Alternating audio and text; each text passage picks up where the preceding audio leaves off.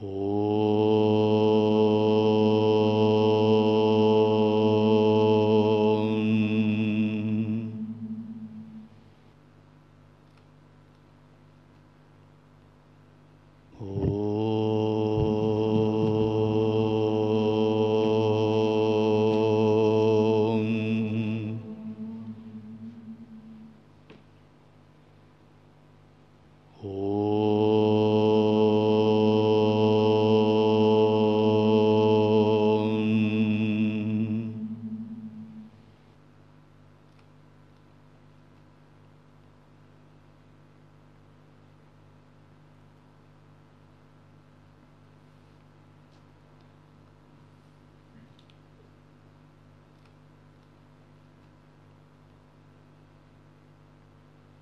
Это упадеша написано мной для учеников с большими способностями к пониманию.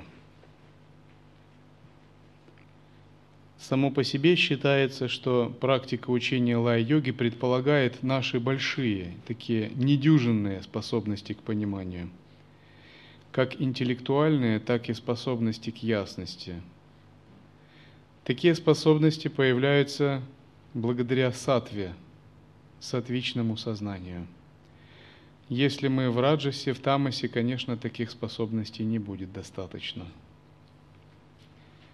Поэтому часто первые годы мы стараемся вырастить такие способности, то есть пресечь тамас, усмирить раджас.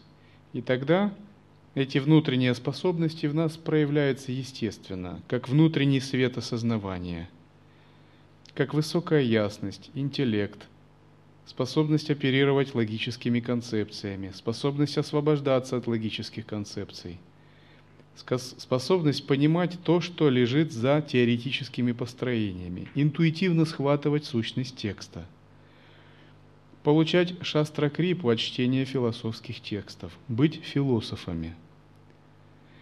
Коль мы вступили на путь джняны, наш удел быть философами – быть философом означает иметь особый надмировой взгляд. Взгляд, который не схвачен частными деталями и смотрит на мир как бы сверху, пронизывая его. Иметь великое воззрение. Это не значит стать книгачеем, умственным, сухим рационалистом-интеллектуалом. Быть джняне – это значит быть философом-созерцателем, философом иного порядка – То, что важно для мирского человека, для философа Джняни не важно. И наоборот, философу Джняни видно то, что не видно сансарину, обывателю. Потому что философ – это особый склад ума, это особая жизненная философия, особое отношение к миру. Философия переводится с греческого как «любовь к мудрости» филио плюс софос. То есть любить мудрость означает стремиться к абсолютному, к высшему, преданно всей душой. Рано или поздно наши философские упражнения перерастают в созерцательность. Сначала мы используем логические схемы, понятия и концепции. Но в конце концов мы презреваем к тому, что за пределами логических схем, понятий и концепций. Эта созерцательность – это наш первый шаг по пути к истинному, прямому познанию, пратьякше. Поскольку наше учение называется пратьякша Адвайта, то в тот момент, когда мы превзошли философские концепции – мы становимся на путь учения лая-йоги. Выходит так, что первые годы мы тратим на то, чтобы приблизиться к учению.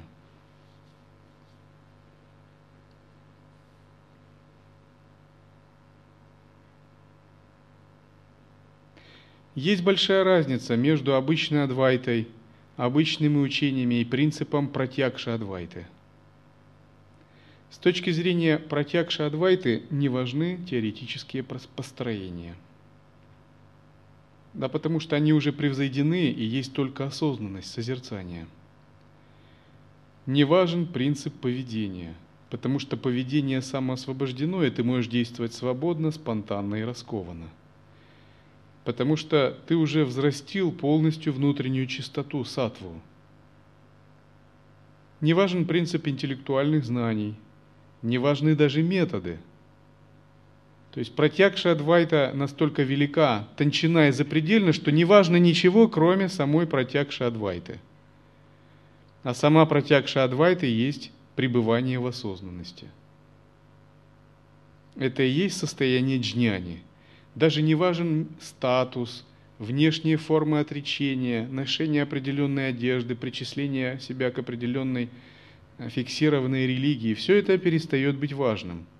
Потому что джняни выше всех методов, выше всех обетов, выше всех условностей, выше всех философских концепций, выше всех религий – выше всех статусов. Джняни – это внутреннее состояние. И вот с этого момента только и начинается протягша Адвайта, истинная лай-йога. Но дело в том, чтобы стать таким джняни, ну это уже обрести определенный уровень реализации. И вначале для нас, конечно, важно контроль мыслей, контроль поведения – очищение, применение методов, все это очень важно на начальном этапе.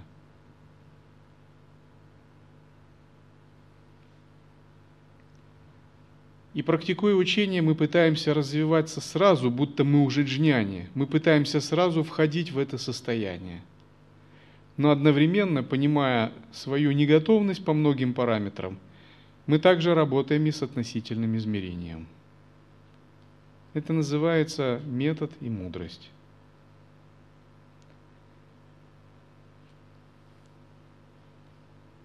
Практика протягши Адвайты начинается с прямой передачи.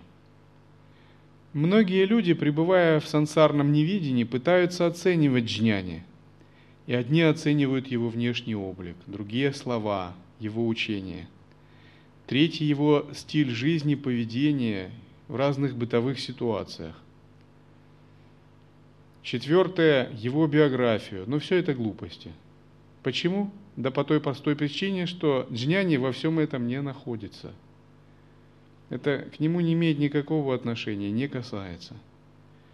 Он может иметь такое или такое тело, такую или такую одежду, такой или такой статус, говорить так или эдак.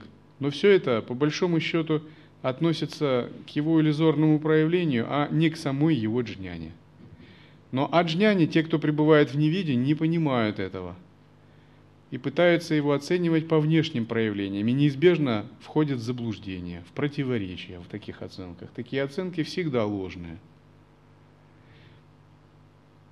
Например, однажды Роману в суде спрашивал э, официальный чиновник, когда вашими возникли проблемы – возник спорный вопрос, кто будет из учеников мирян руководить ашрамом. Его пригласили как свидетеля. Ему задавали разные вопросы.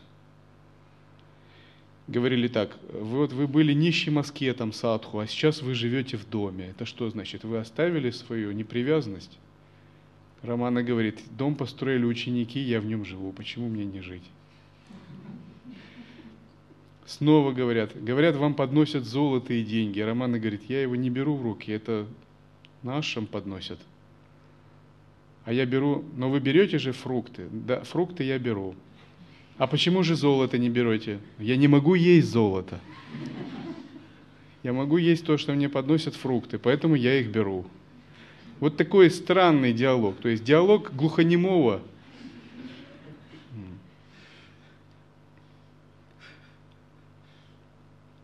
говорят, вы занимаете концепцию, вы являетесь гуру, то есть учите других духовному пути. Романа говорит, я сижу и медитирую, люди приходят ко мне, я делюсь своим опытом. И все, что ему не задавали, он показывал, просто это ваша иллюзия, это ваше видение. Джняни находится в другом состоянии, совершенно трансцендентальном – можно сказать так, что Джняни не поддерживает глупости этого мира. Но он может играть в них, если это принесет пользу другим. Вот так. Его сила внутренней свободы не запрещает ему играть в глупости этого мира. Но вопрос в том, что он не отождествлен ни на одну секунду с глупостями этого мира. Он прекрасно понимает, что это глупости этого мира. Но это глупости, которые развиваются по определенным законам, и коль ты принимаешь их в качестве игры, ты можешь с ними играть также, если это принесет пользу другим людям. Но сансарины, люди, пребывающие в неведении, считают глупости этого мира реальностью, маю иллюзию, и придают смертельную серьезность всем этим глупостям.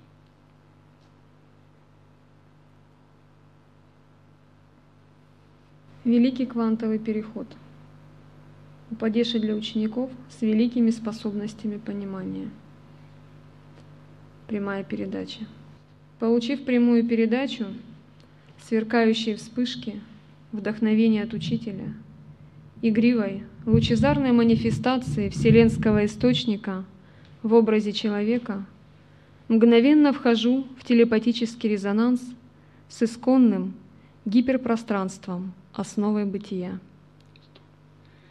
Итак, когда мы достаточно созрели, эта передача происходит. Иногда мы хотим получить передачу и надеемся, что учитель нам даст ее, но не всегда это возможно. Передача связана с двумя участниками – учитель и ученик. Два условия, а не одно. Чтобы передача произошла, мы должны быть готовы – не все зависит от учителя, много зависит от ученика. Ум ученика должен быть достаточно предан, открыт, сотвичен, чист, свободен от концепций. Но я говорю обычно, что надо попрактиковать Шамхави Мудру. Но когда она происходит, это подобно телепатической передаче, контакту с пространством основы мы должны установить такой контакт с пространством естественного ума благодаря передаче. Тогда это называют зачатие. Зачатие подобно вот чему. Это как мы взяли ключ, повернули его в замочной скважине и открыли дверь. И когда открыли дверь, на нас полыхнула стена света, огромное пространство света. Мы сразу же закрыли дверь и отбежали. Это длилось всего секунды, но мы, по крайней мере, этот свет увидели. Мы увидели другой мир, и что-то в нас изменилось. Это зачатие.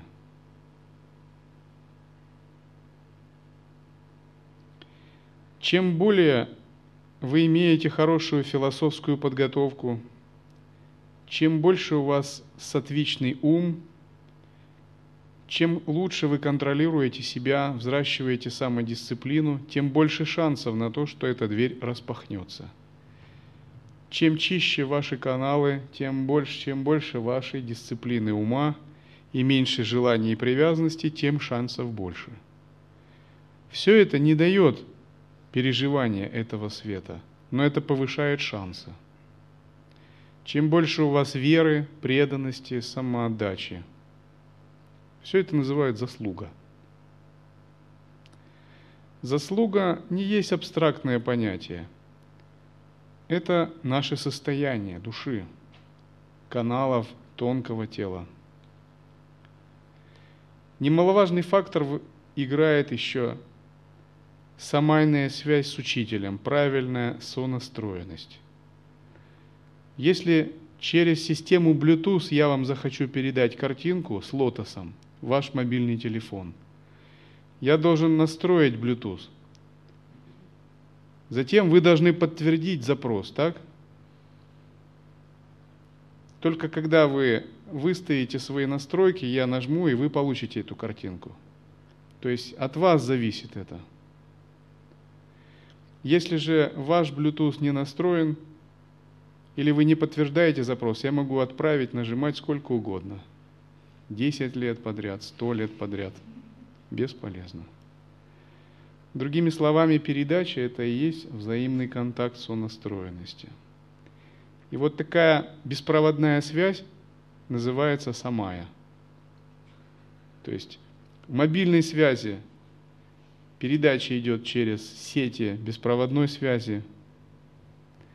В духовной жизни это происходит через самаю и гуру-йогу. Более тонкая, магическая связь. Поэтому путь Дхармы начинается с правильного подключения к услугам. Это информационные технологии высшего плана. Что такое подключение? Это принятие прибежища, я думаю. Но истинное подключение, оно в душе начинается, когда вы в душе приняли прибежище, а сам ритуал это уже ну, более формализованная часть. Для этого использую образ и вибрации его голоса и сознания как резонансный модуль. О, чудо! В момент резонанса мгновенно сворачиваются пространство и время.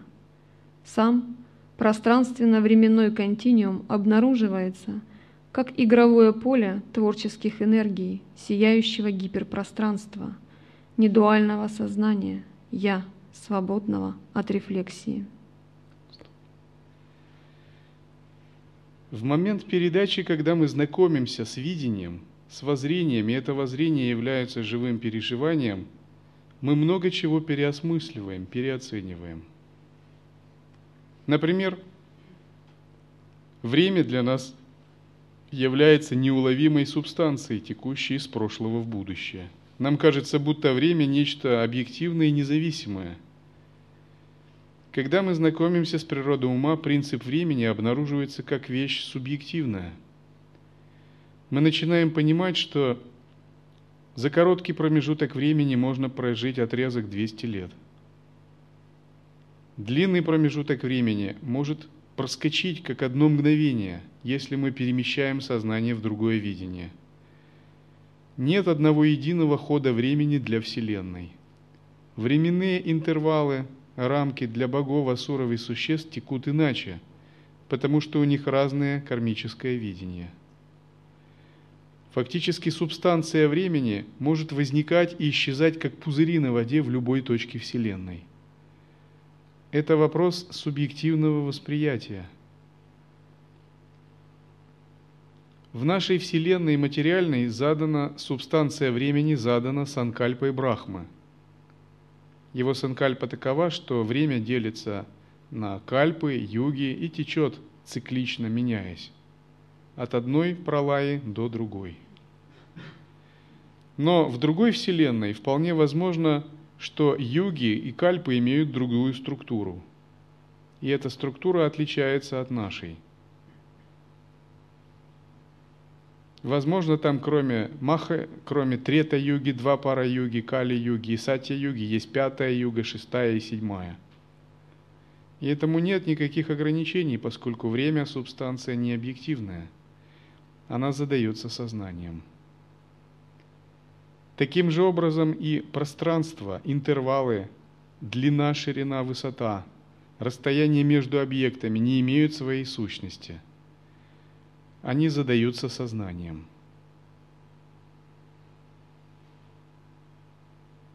Прямое видение реальности позволяет нам это ощутить на своем личном опыте.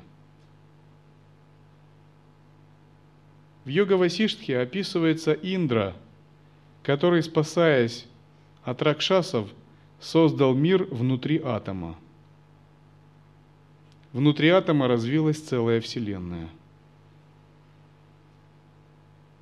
Индра смог это создать благодаря собственному потенциалу осознавания. Осознавание генерирует энергии, которые проявляются как время и пространство.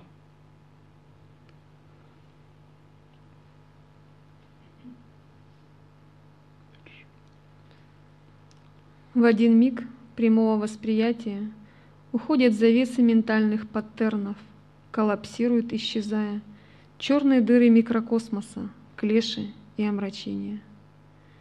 Мгновенно обрываются липкие тенета мириадов кармических нитей, субъект объектных линейных связей.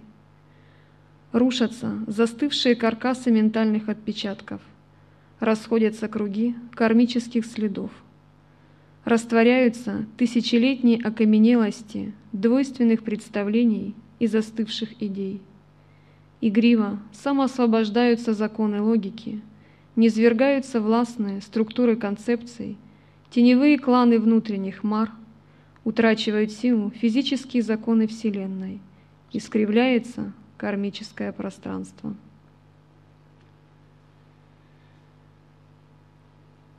Прямое переживание видения подобно тому, как возникает вспышка солнца в темном месте. Темнота есть сансарное неведение. Но сколько бы сансарное невидение не существовало, в момент, когда возникает вспышка, темнота сразу же уходит – Темнота не может этому противиться, предъявлять права или заявить «я здесь была миллионы лет, поэтому я не уйду просто так». Темнота не может сопротивляться прямому восприятию реальности.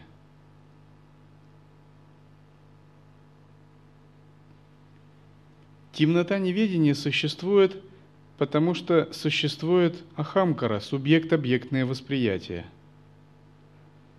когда мы принимаем точку зрения Ахамкару, все 16 узлов неведения действуют и ограничивают наше сознание.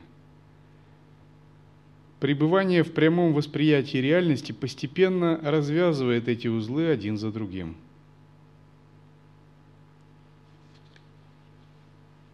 Сначала кажется, будто бы такое развязывание затруднительно. И мы чувствуем, что несмотря на то, что мы созерцаем – Наше неведение большим трудом поддается вообще чему-либо и уходит. Но по мере углубления преданности возникает не простое созерцание, а созерцание, основанное на вере, которое, подобно огню, сжигает наши ограничения –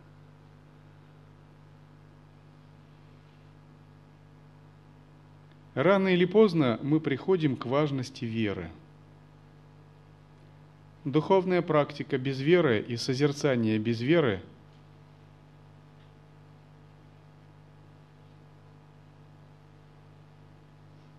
подобно тому, как мы хотим разжечь огонь под водой. Это бесполезно.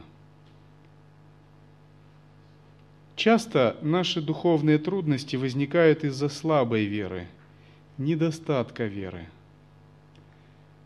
Когда мы чувствуем недостаток веры, не следует с этим мириться. Следует задумываться и призывать ее. Вера – это не то, что дается сразу. Это то, что мы можем призывать, стяжать и углублять.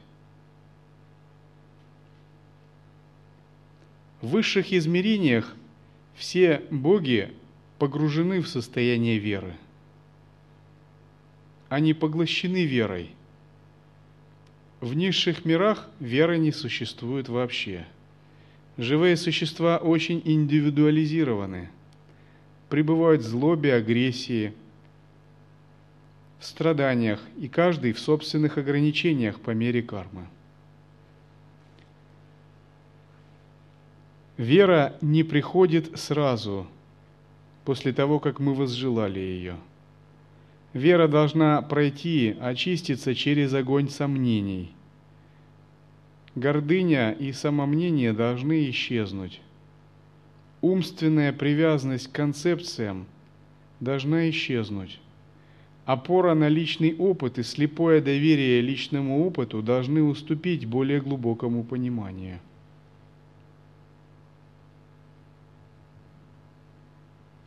Привычка доверять органам чувств и только тому, что можно пощупать, должна уступить вере, которая находится за пределами всего воспринимаемого. И эта вера должна стать такой сильной, что она способна менять реальность. Только на стадии веры в нас пробуждается ичха-шакти, способность менять варианты реальности – мы начинаем верить не только в абсолют, в святых, но и в свое собственное сознание. и обнаруживаем, что когда мы верим, наша вера способна творить чудеса и во внешнем мире.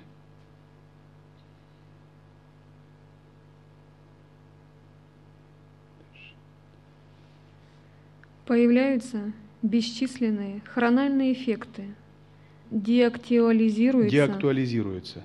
становится многовариантным и неоднозначным прошлое, непредсказуемым, бесконечно возможным, открытым становится будущее.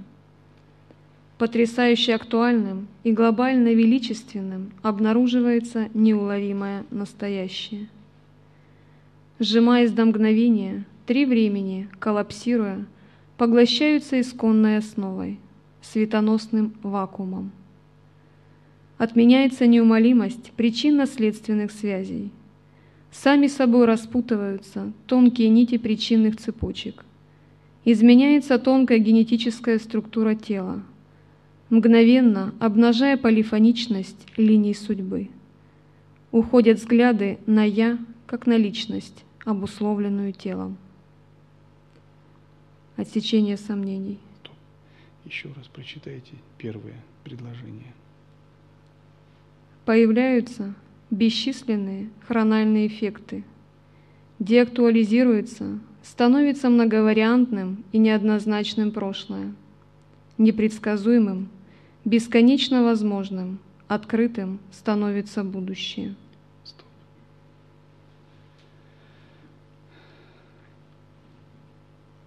Когда вы пребываете в истинной вере в природе ума, понемногу мир открывает вам свои тайны. И эти тайны не вписываются в человеческую логику. Например, физический мой возраст 42 года. Но если вы испытываете опыт, в котором за одну ночь проживаете 60 лет в другом измерении, в чистой стране, например, проповедуете там дхарму другим существам, получаете весь психологический опыт этих 60 лет, то сколько вам лет реально? Большой вопрос, так? Может, 102.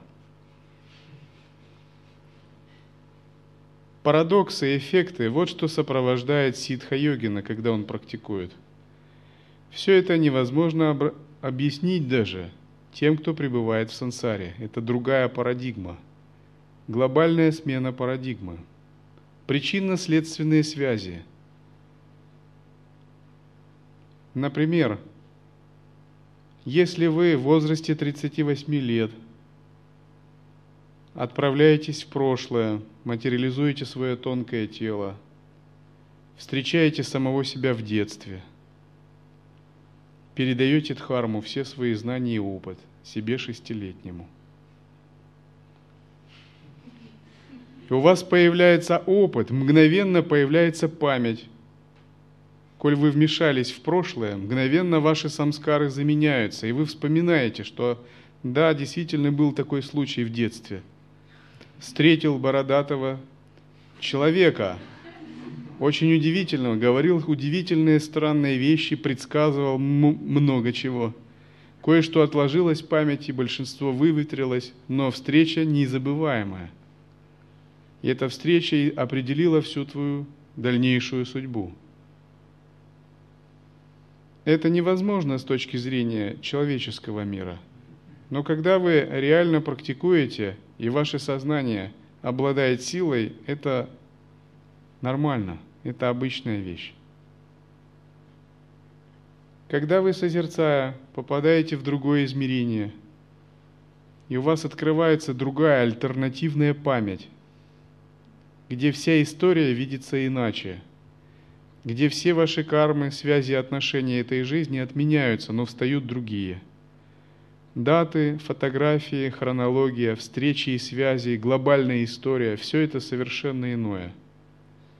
Там вы играете другую роль, ваших мать отца зовут иначе. Победил в Великой Отечественной войне не Советский Союз, а Европейский Союз –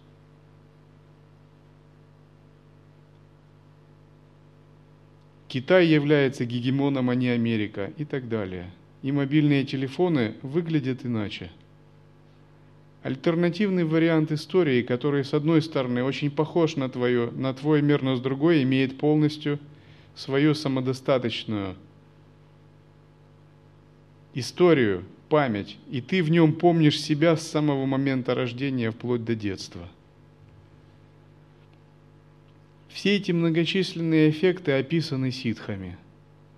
Они означают, что мир перестает иметь линейную структуру. Причина следствия перестает идти жестко связанным. Время, причинно-следственные связи перестают течь, как обычно – и когда вы пытаетесь это объяснить другим людям, не знающим Дхармы, это самая бесполезная вещь на свете. Это напоминает вот что, если вы возьмете собаку и начнете ей рассказывать четыре благородные истины, четыре осознанности.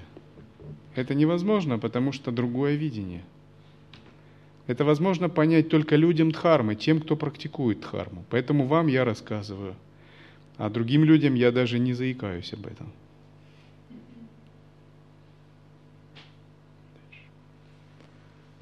Снова и снова вхожу в повторный квантовый резонанс с внутренним учителем, исконным пространством, основой, живым носителем вездесущей матрицы, источником внезнаковой квантовой передачи недуального видения, устраняя последние семена саморефлексии и когнитивного диссонанса. Когда мы получили такую передачу и в нас пробудилось зачатие, наша задача снова и снова пытаться войти в повторный резонанс. Мы снова и снова на некороткое время открываем эти двери, выскакиваем в это пространство света – это устраняет семена наших будущих карм, нашу саморефлексию. То, что должно стать причиной нашего рождения, сжигается этим светом. Например, у кого-то была карма жениться в прошлых воплощениях. Но благодаря созерцанию эта карма проявилась как мысли и образы – но если он находится в состоянии осознанности, она проявится как фантазии. Но на фоне этих фантазий сила осознанности будет выше. И тогда эти фантазии просто будут рассмотрены как игра, и они как круги на воде разойдутся. Потому что сила осознавания эти кармы растворяет. Если же силы осознавания не было или недостаточно, эти мысли усиливаются – цепляются друг за друга, создавая цепочки. Цепочки мыслей вызывают вритти, вибрацию. Вритти вызывает пхаву, определенное мироощущение. Пхава вызывает множество образов, образы вызывают, изменяют течение праны. Течение праны дает импульсы васаны действовать. Начинается действие, совершается определенное действие, завязываются рнанубандханы, то есть связи – и эти рнану-бандханы меняют судьбу в определенные стороны. Открывается тоннель реальности дети, семья, сансарные заботы, зарабатывание денег, мирское планирование, проецирование, впитывание информации и как бы целый тоннель реальности. Начинается определенный жизнь, это и называется карма. А если в первый момент созерцание пересилило, то что? То ничего, все это вспыхнуло и растворилось. Некий тоннель реальности открылся как вариант, но этот вариант не сбылся, не реализовался.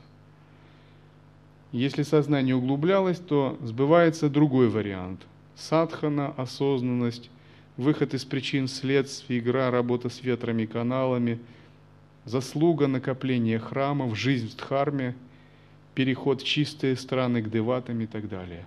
И вот, вот эта развилка – творение одной реальности и другой решалось в этой точке бифуркации. Вот эта точка выбора. Был ли ты достаточно осознан в этот момент выбора или не очень? И вот этот тонкий момент произошел в сознании. Вот так происходит перерождение и освобождение. Путь сансары и путь нирваны на этом. С этой точки развивается. Я не говорю, что женатый мирянин не может практиковать дхарму. Может –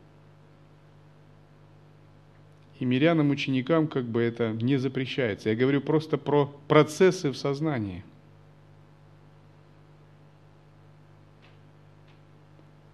И благодаря такому открытию этих дверей и переживанию света мы очищаем и растворяем те внутренние ограничения, которые нас держали. Привычка постоянно настраиваться в созерцательное присутствие света, это называется вынашивание –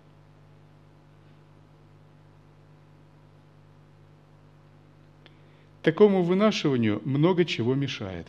Саморефлексия.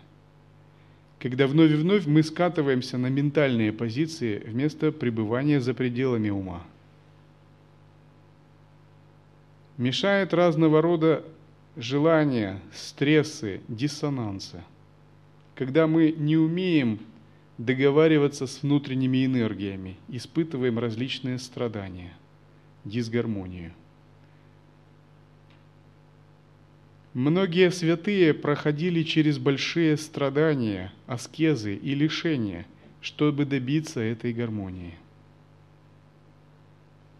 Но на пути Анутара Тантры мы добиваемся такой гармонии за счет искусности, умелости. Путь самоистязания тела, путь лишений, страданий аскез, мученичества – это не наш путь. Путь внешнего тапоса – тоже не наш путь. Но наш путь – это путь внутреннего тапоса. Ничто по эффективности не сравнится с внутренним тапосом, если он выполняется правильно.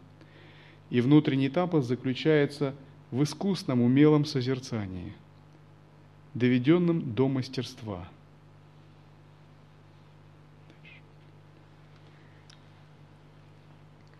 Принимаю великое решение о непрерывной, гибкой, коррелирующие взаимосвязи с гиперпространством основы, находясь посреди видимых форм, не теряя связи со светоносным вакуумом даже на миг.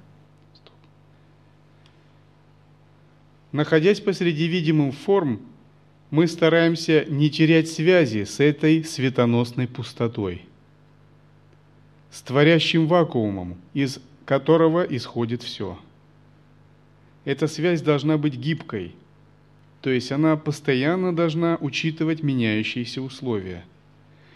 Например, если мы думаем, я буду находиться в связи во время медитации, условия поменялись, сидячие позы не существуют, мы занимаемся чем-то, и связь разрушилась. В ретрите в медитации сижу, нахожусь в связи с Абсолютом. Ретрит закончился, связь тоже закончилась. Так многие практикуют. Но гибкая связь означает, что связь не прерывается. Ем, мою посуду, разговариваю, занимаюсь различными делами. Я постоянно корректирую эту связь, поэтому эта связь гибкая. Посреди видимых форм я нахожусь в связи с гиперпространством, основой. Гиперпространство – это то, что превосходит обычное пространство. Это пространство и есть Брахман, Абсолют.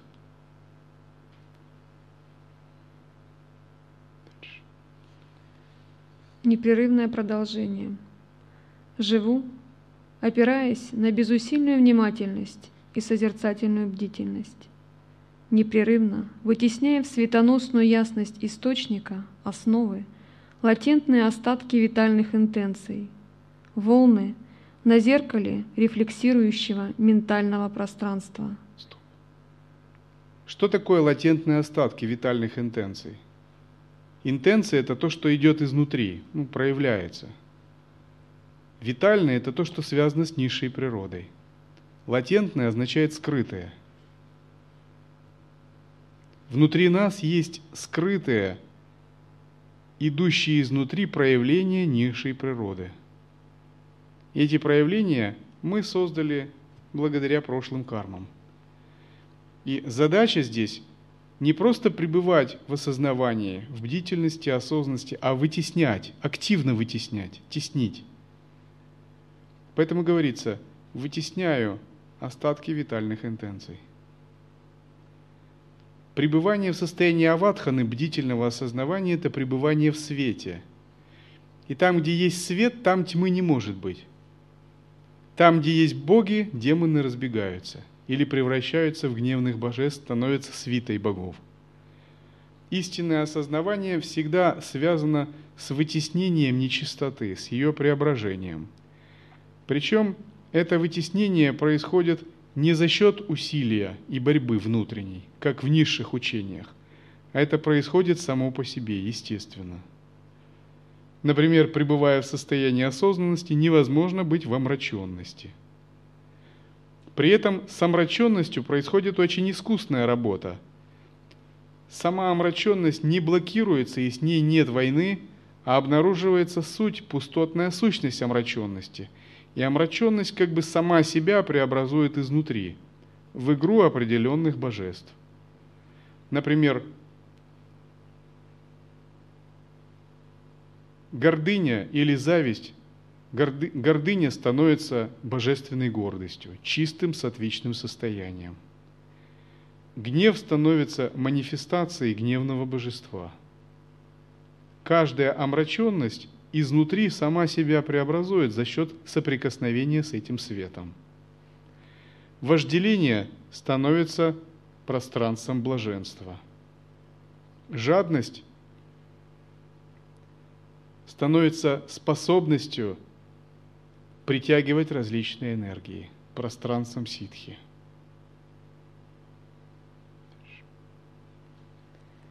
Избегая любой фиксации и схваченности блаженством, ясностью и небытием. Когда они угрожающе сгущаются в трехмерную голограмму этого мира, пребываю в устойчивой связи с гиперпространством светоносного вакуума. Обхожу ловушки понятийного ума и вихри кармических ветров, концепций –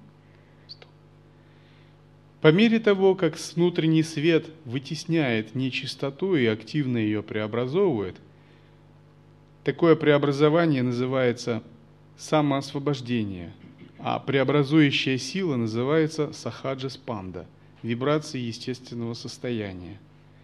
Происходят испытания этого света, например, различные переживания, которыми не следует захватываться. Мысли понятийного ума, переживание блаженства, ясности или пустотности. Различные эффекты. Все это должно быть безупречно распознано и оставлено как то, что следует освободить в естественной основе. Иногда переживания настолько тонкие, что мы сомневаемся и не знаем, что же оставлять, чему внутри себя верить, а чему, а что самоосвобождать. Принцип здесь не следует быть привязанным. Даже к самой непривязанности не следует быть привязанным.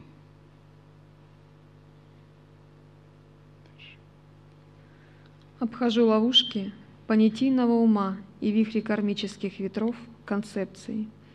Пребываю в исконной таковости, не допуская оценок, устраняя усилия, отпуская себя и оставляя все как есть рано или поздно наступает предел нашего восприятия. Это тот предел, где мы уже теряем способность к самоосвобождению. Например, мы легко можем освободиться от мира людей, от мира духов Петрисов. Даже от небес Индры мы можем не привязаться к нему. Но наступает очень тонкий уровень Махарлоки, Джана Локи – и уровень этого мира сравнивается с уровнями нашего созерцания. Здесь, на этом уровне уже, наша способность к самоосвобождению может не работать, потому что мир настолько чист, свят и тонок, что он может превосходить нас самих. Наша тонкость, внутренняя святость и чистота может уступать миру. Что тогда происходит? Мы идем в этот мир – мы в нем перерождаемся. мы не в силах освободиться от очарования этого мира.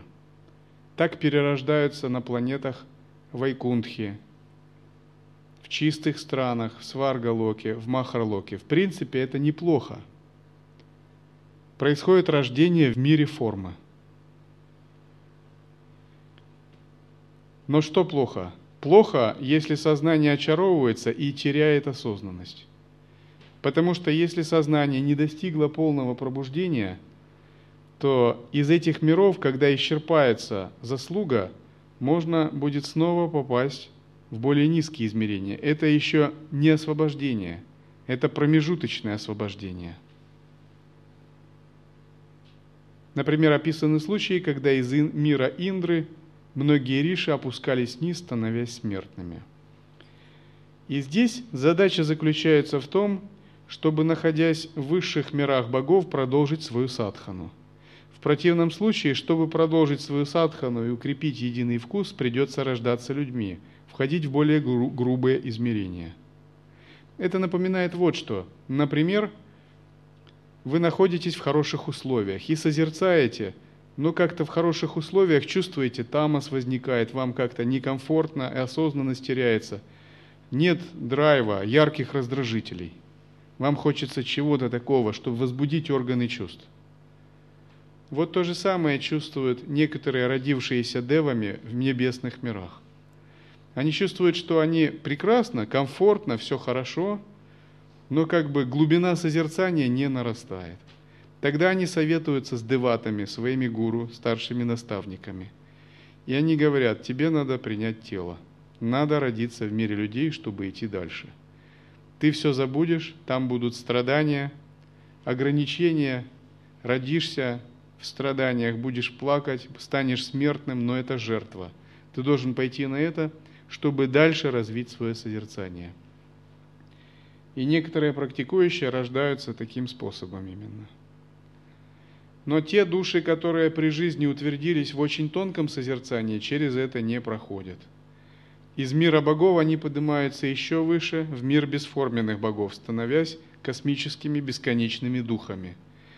А из этого мира они поднимаются в мир Брахмы, откуда больше нет падений, в Сатья-Локу.